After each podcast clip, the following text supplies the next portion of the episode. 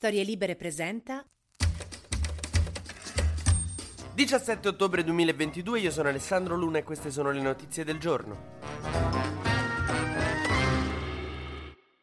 Volte le cose si aggiustano da sole. Giorgia Meloni e Silvio Berlusconi sembra che abbiano già fatto pace, non c'è neanche stato bisogno di convocare i genitori. Hanno già chiarito. Oggi si incontreranno nella sede di Fratelli d'Italia a Via della Scrofa, la Meloni farà lasciare tutti i bigliettini all'ingresso a Berlusconi per precauzione e finalmente si procederà a formare questo benedetto governo. Siete contenti e eh? siete sollevati? Sembrava che non lo stavano a fare, che sarebbe dovuto tornare il solito tecnico del cavolo a reggere sulle sorti, invece per fortuna si fa sto governo. Ma perché dopo che venerdì la Meloni ha mandato a quel paese Berlusconi, insomma era tutto in dubbio. Draghi ha detto alla moglie di aspettare a disdire Netflix da Palazzo Chigi che non si sa mai. Ma come facciamo a dire che veramente si è arrivati a un accordo? La cosa più importante è che Licia Ronzulli ha fatto un passo indietro. Riassumiamo chi è Licia Ronzulli, è l'assistente di Silvio Berlusconi, senatrice da 4 anni in Forza Italia, e che Berlusconi si era fissato che doveva avere un ministero in questo governo, tanto da far rischiare di esplodere l'ipotesi di governo prima ancora che nascesse. Poi ieri a un certo punto dei poi ieri a un certo punto dei senatori e parlamentari di Forza Italia hanno minacciato proprio di andarsene dal partito e a un certo punto è arrivata una nota in cui Licia Ronzulli dice il mio caso non è mai esistito e comunque non c'è più. Tradotto, non c'è mai stato un problema con il mio nome e comunque ora non c'è più. Che è come dire a tua moglie guarda non ho mai avuto un amante comunque ora non ce l'ho più. Proprio stracredibile.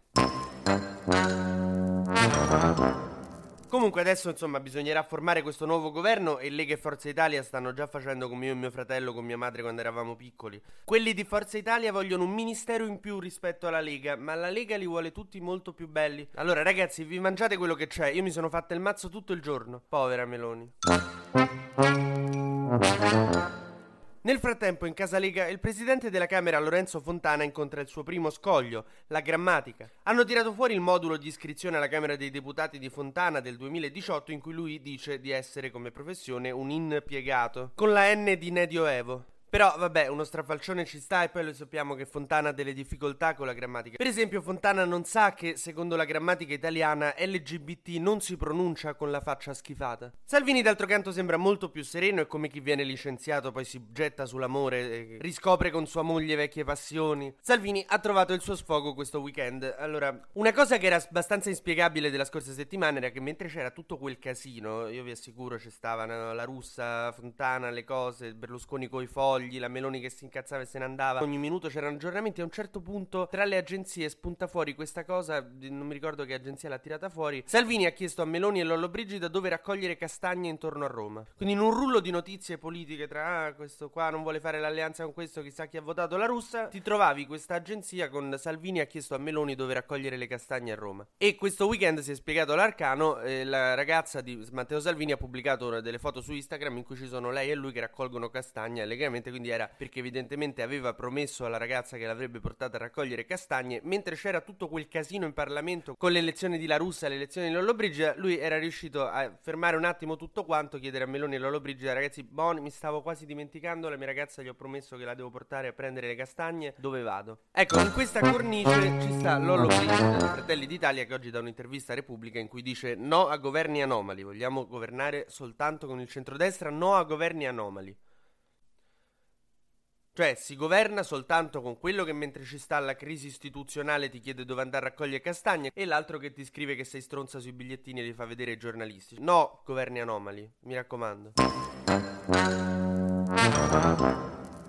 Passiamo agli esteri. C'è stato un incidente abbastanza bizzarro e molto tragico sicuramente nelle caserme di reclutamento russe. Praticamente in questi battaglioni c'erano tre soldati che erano di fede musulmana che si sono rifiutati di combattere dicendo questa non è la nostra guerra perché ci avete portato qua e il colonnello gli ha detto perché questa è come una guerra santa che quelli gli hanno detto bono eh, per noi la guerra santa è solo quella di Allah contro gli infedeli quindi già che ci siamo dovremmo sparare pure a te e quello ha avuto la brillante idea di dire ma allora Allah è un codardo che proprio dire a degli musulmani armati Allah là è un codardo. Difatti è successo che 20 minuti dopo questi hanno preso i fucili, hanno fatto una strage e hanno, fatto, hanno ucciso anche il colonnello. Note per il futuro. Non dire a musulmani con il fucile Allah è codardo. Scongela carne per mamma. Anche. Mentre oggi si apre il congresso del Partito Comunista Cinese. Congresso in cui Xi Jinping cercherà di rafforzare la sua leadership e con il suo discorso che mediamente va dalle 2 alle 3 ore cercherà di ricordarci che ci sono congressi più noiosi di quelli del PD. TG Luna torna domani mattina, sempre tra le 12 e le 13, su storielibere.fm.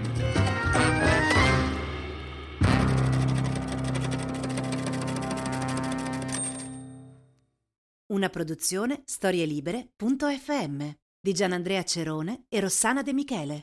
Coordinamento editoriale Guido Guenci.